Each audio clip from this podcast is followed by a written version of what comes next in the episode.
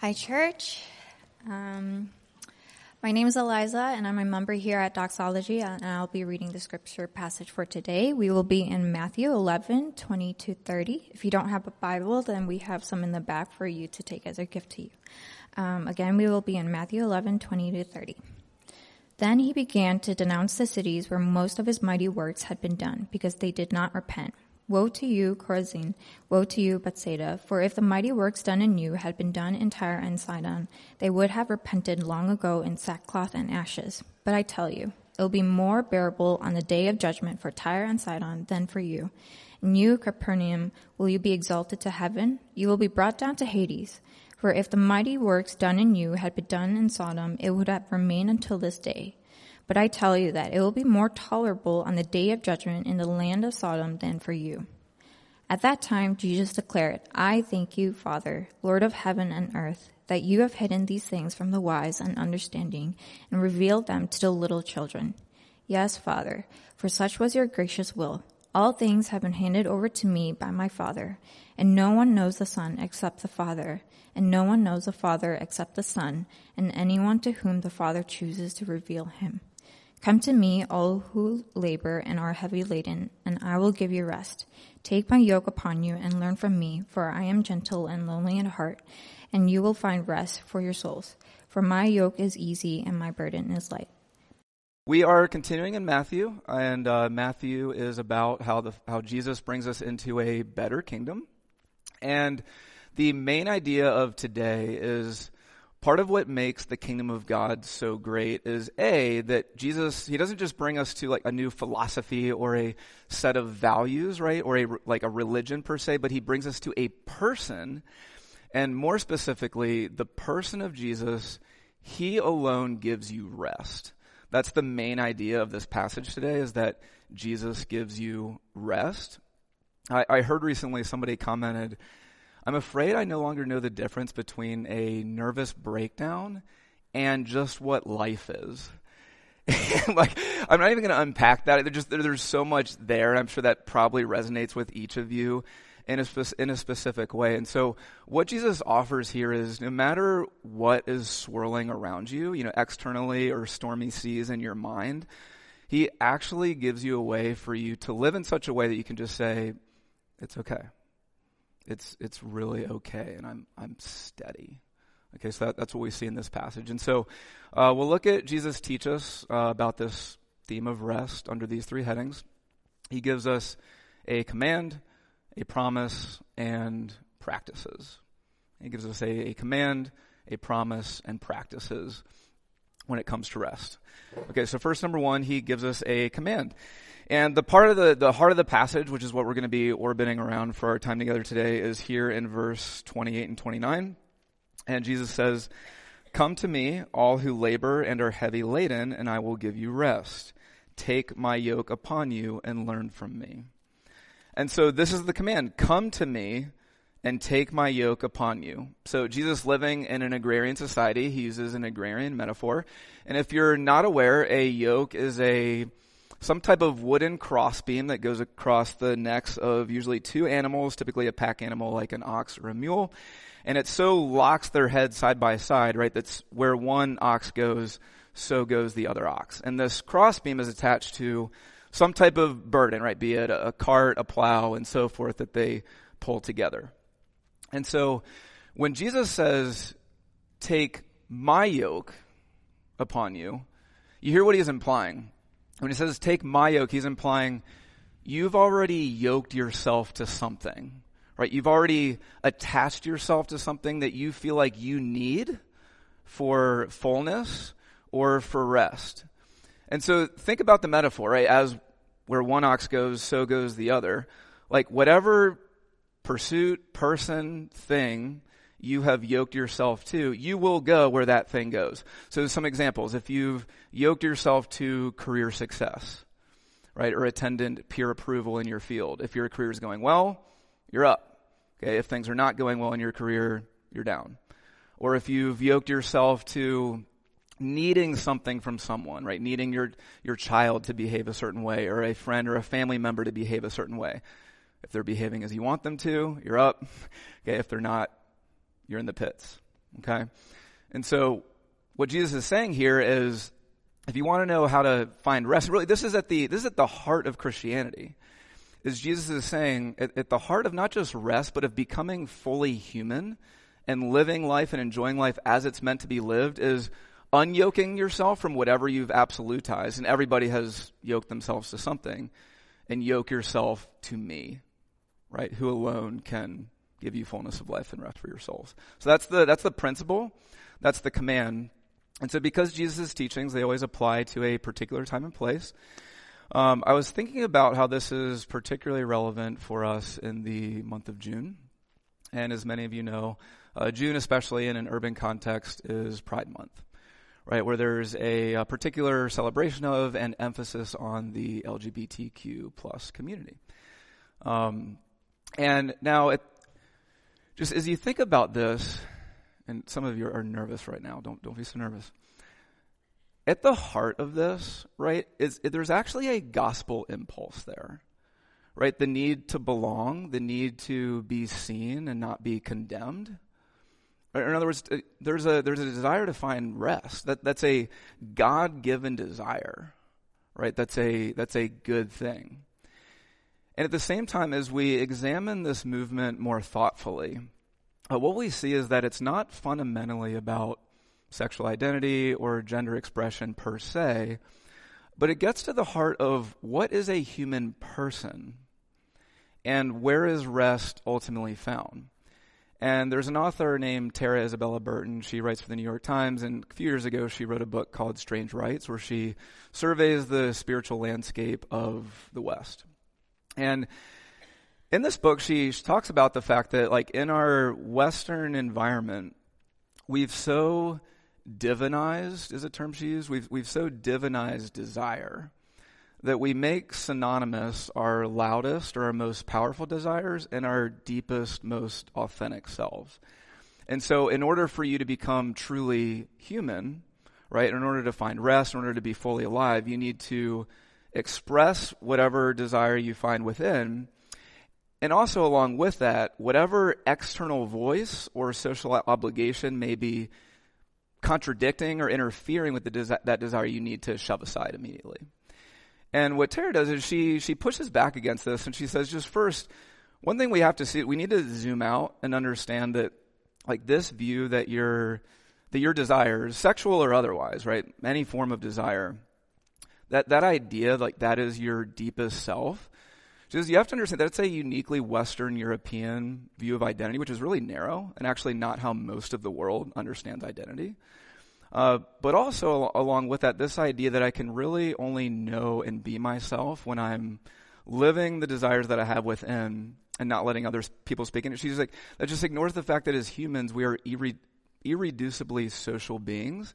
And we also need to take into account social obligation, right? Like love of neighbor and allowing other people to speak into our lives. And this is what, she, so she's intuiting what Jesus is getting at, right? Which is, the way you become fully human, this, this is for everybody, right, isn't living out whatever desire you find, but instead, instead of absolutizing that, okay, is yoking yourself to me, to Jesus. And then you, me, as your creator and redeemer, I now can order your longings appropriately so that you find rest and fullness of life, okay? And so now as we think about applications here, and hopefully this challenges and helps everybody, for those of you who maybe you have a hard time being compassionate toward those who identify as part of the LGBTQ community. A, a, challenge to you is like we we must show compassion, right? Compassion is a command. We looked at this a few weeks ago.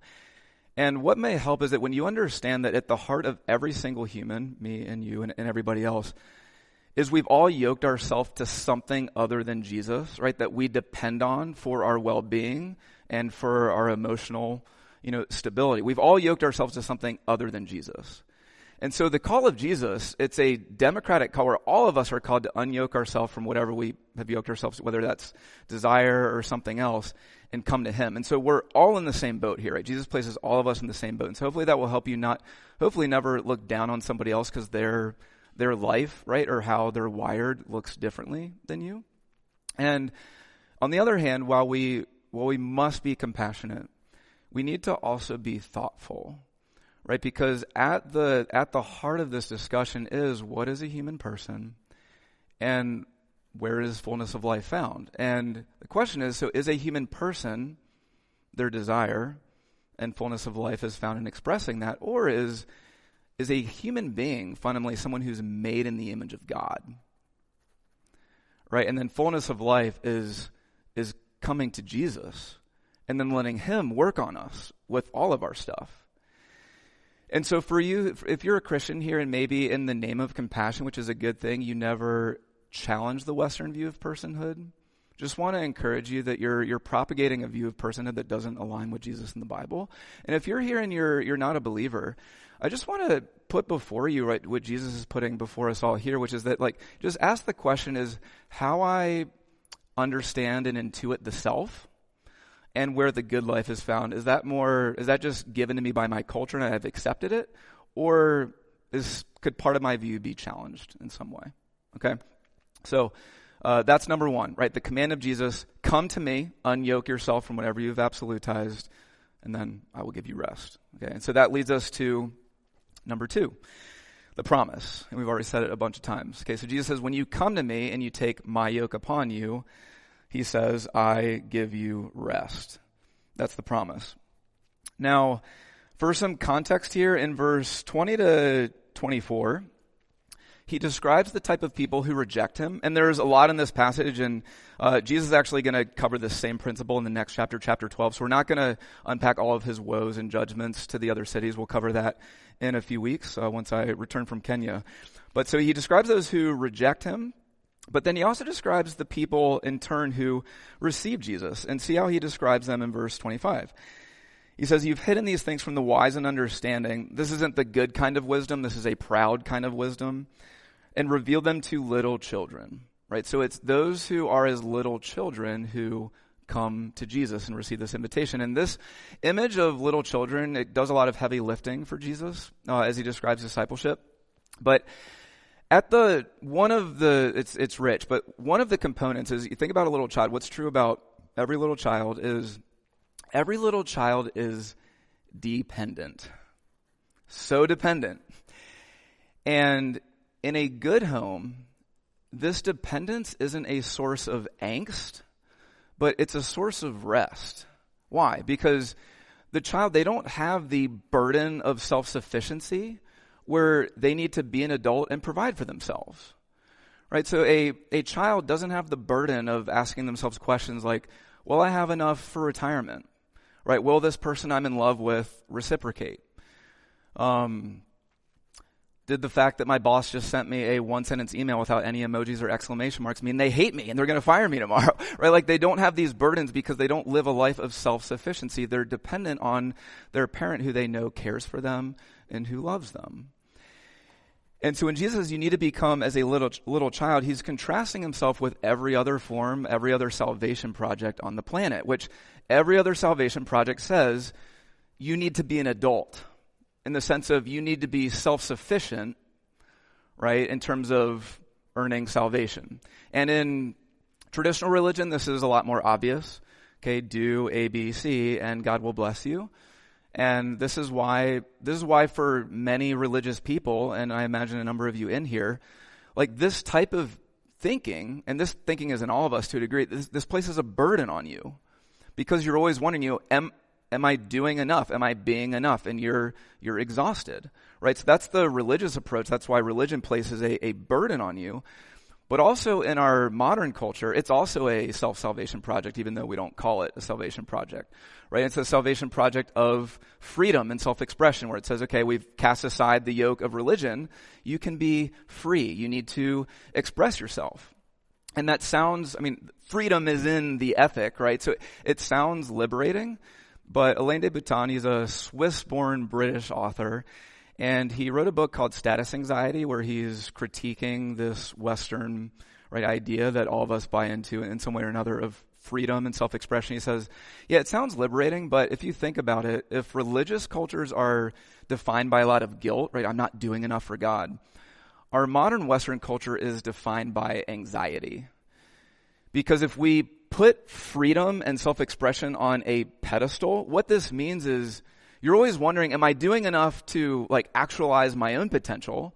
Am I doing enough compared to my peers, which we're always saying on social media and our workplaces everywhere? And it's exhausting because you gotta be brilliant. You gotta be beautiful. And it's just one other yoke that we're putting, that we're putting on ourselves. And so when Jesus says, come to me saying, I give you the only way of living that's that's not burdensome, but it's freeing because I, as your Savior in my life, my death, and my resurrection, I guarantee you that you are loved by God, secured by God. This is nothing you need to do, right? But now you live out of the rest that's given to you. Okay, so you don't need to have this frenetic, am I doing enough? How am I comparing to my peers? Am I doing enough for God? You're never under the condemnation of God in the gospel.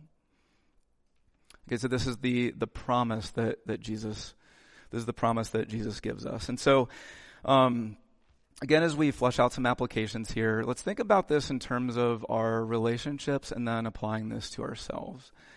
So, in your relationships, and I think especially in DC, where we live, right, the epicenter of politics, um, just consider how you may implicitly or ex- explicitly put a burden on somebody else. And what I mean by this, and here I just I want to challenge those of you who lean more conservative. Uh, it, it's easy for conservative leaning people to say things like, you know, the problem with our nation is the amoral liberals, right? And so what we need to do is we need to convert them to conservative values of nation and family and sexual purity.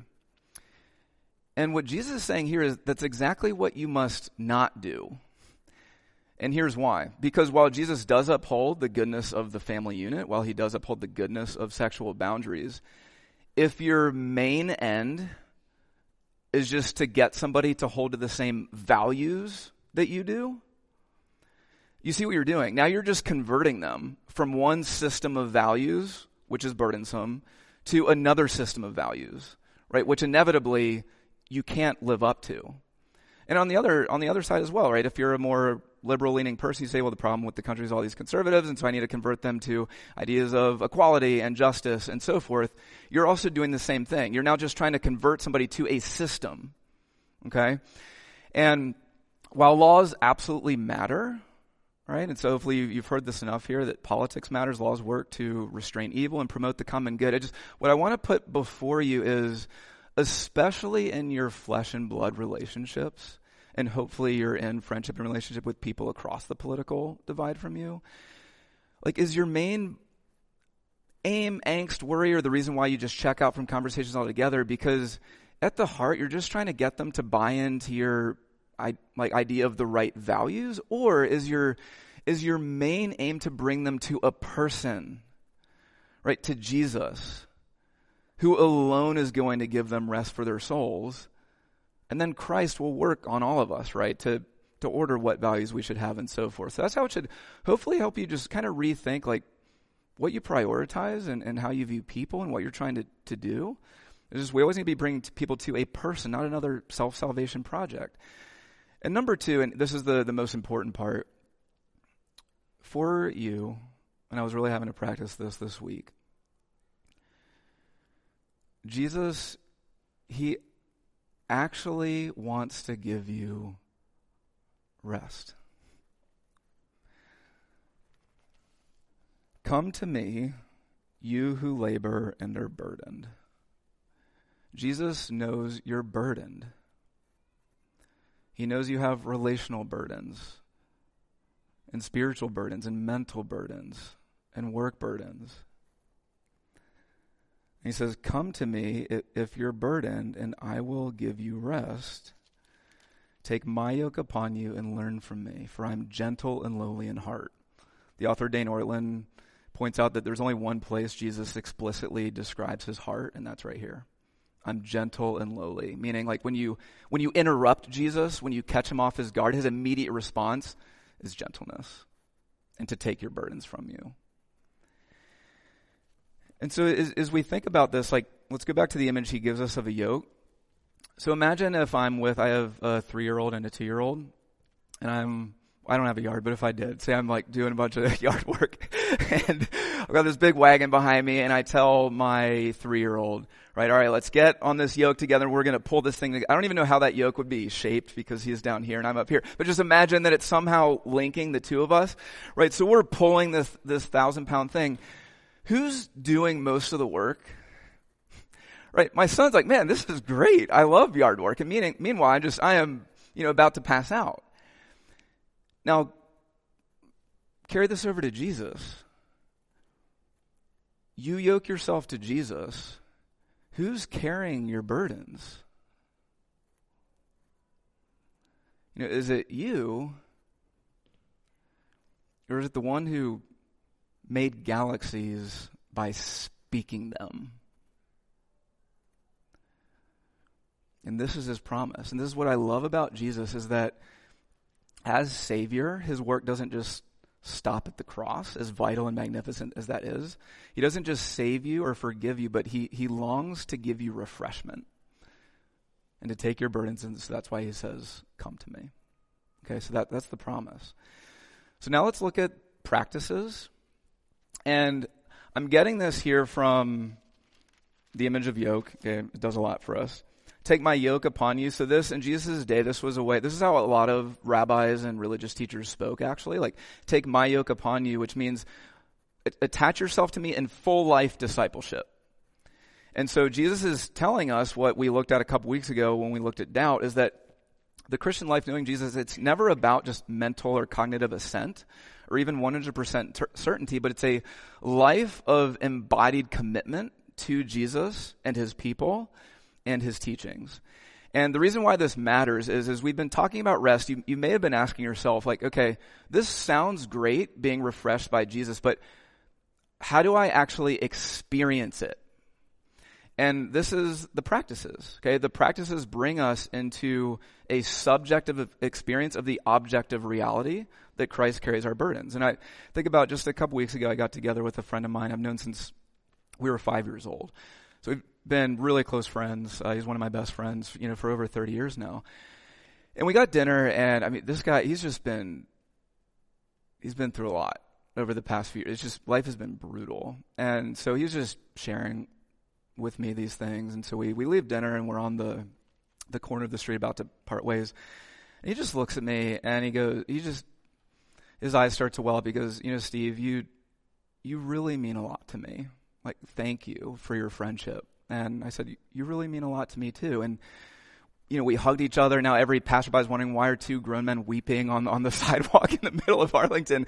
But what happened there? Right? There's this objective reality of our 30 some year friendship.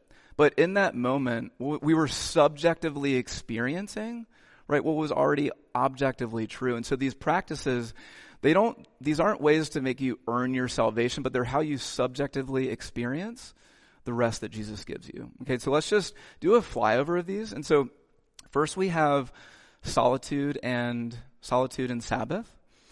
And these two practices resist what Dallas Willard, an author, calls hurry. He says hurry is the great enemy of the spiritual life uh, because when, when, we always need to be producing, when we're always listening to podcasts, when we always need to be, and we're not just in silence and resting, we can't hear the, the voice of Jesus. And so solitude and Sabbath work to counteract our impulse in this day toward hurry. So solitude is just as simple as exactly what it sounds like. You're alone and you're with Jesus in His Word and in prayer. It's, it's, just the simple principle of you can't experience the rest of Jesus if you're not speaking to Jesus and hearing from Jesus.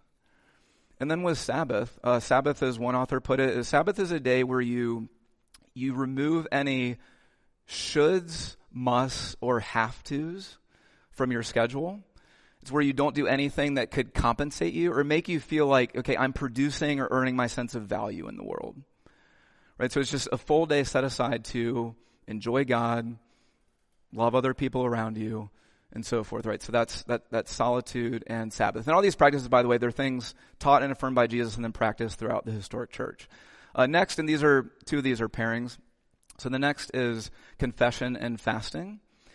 And what these do is they work to kill the self-centered and instant gratification impulses that we have and lead us into love. Right? And so confession, what we do here is by, by naming the parts of our lives that go against God, that go against love, we destroy their power over us. Right? And it's, here with confession, I found that for me and most people, it's like we, we're fine doing it to God, but we have a really hard time speaking out loud to other people, which should be, should be reversed. But what's going on here? I mean, you can't even enter the kingdom of God without confessing, right? I'm a rebel. I'm in need of grace. So this should free us to confess. And one of the things that I appreciate most about our elder team is just we have a practice of regular confession where we can name the things that are really, they feel shameful to say out loud. But then because we're undergirded by the gospel of grace, we receive accountability, right? We don't minimize things with each other, but we also come alongside one another just as Jesus says because he says he's gentle and lowly. And then with fasting, we looked at this a few months ago in, in the Sermon on the Mount this is fasting helps to work, right, against killing our our impulses toward instant gratification, which will have carryover toward other areas of our life, and it also reminds us that God alone, Jesus alone, is our is our provider. Okay, so we have solitude and Sabbath, confession and fasting. They go together. Next, we have obedience. Obedience is a practice. So when, when Jesus says, learn from me, here in verse 29, um, I mean, at minimum, what he's saying is practice or obey my teachings. Most notably, the Sermon on the Mount that he's just given. And the Sermon on the Mount you can sum up as receiving love from, from God and giving love to other people. Okay, so we often pit grace and obedience against each other, but they're actually two sides of the same coin. When you obey Jesus, he says in John 14, if you love me, you obey my commandments, you're actually brought into deeper rest because now you have a more intimate relationship with Jesus as you obey him. And then finally, uh, number four or six, depending on your accounting, is is life together, or the church. And this image can conjure up a lot of things, you know, good and bad and hard for people. But you know, when, when Jesus went to the cross, he absolutely had you in mind. But he also had the person next to you in mind. He had the person, the man or woman across the room from you in mind. And so while the church can be messy and painful and, and complicated, Jesus so loved the church that he calls, calls her his bride.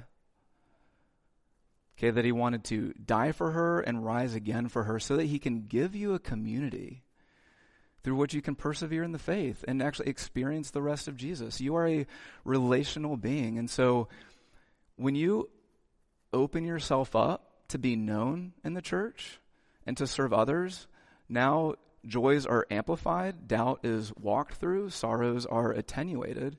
And you experience what Jesus says in Matthew 25 whatever you did for the least of these brothers and sisters of mine, you did for me. Okay, so we have life together in the church. And I know this is, you know, this is a lot, maybe, or maybe, maybe not, but maybe it feels like a lot being dumped on you. The point isn't tomorrow run after all six of these full throttle.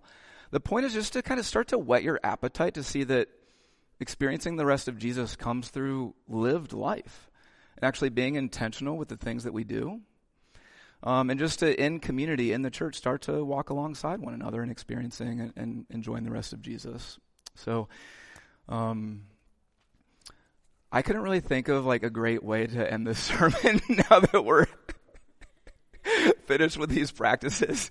Um, but so I think let me just let me just finish by uh, by reading again what Jesus says in, in verse 28.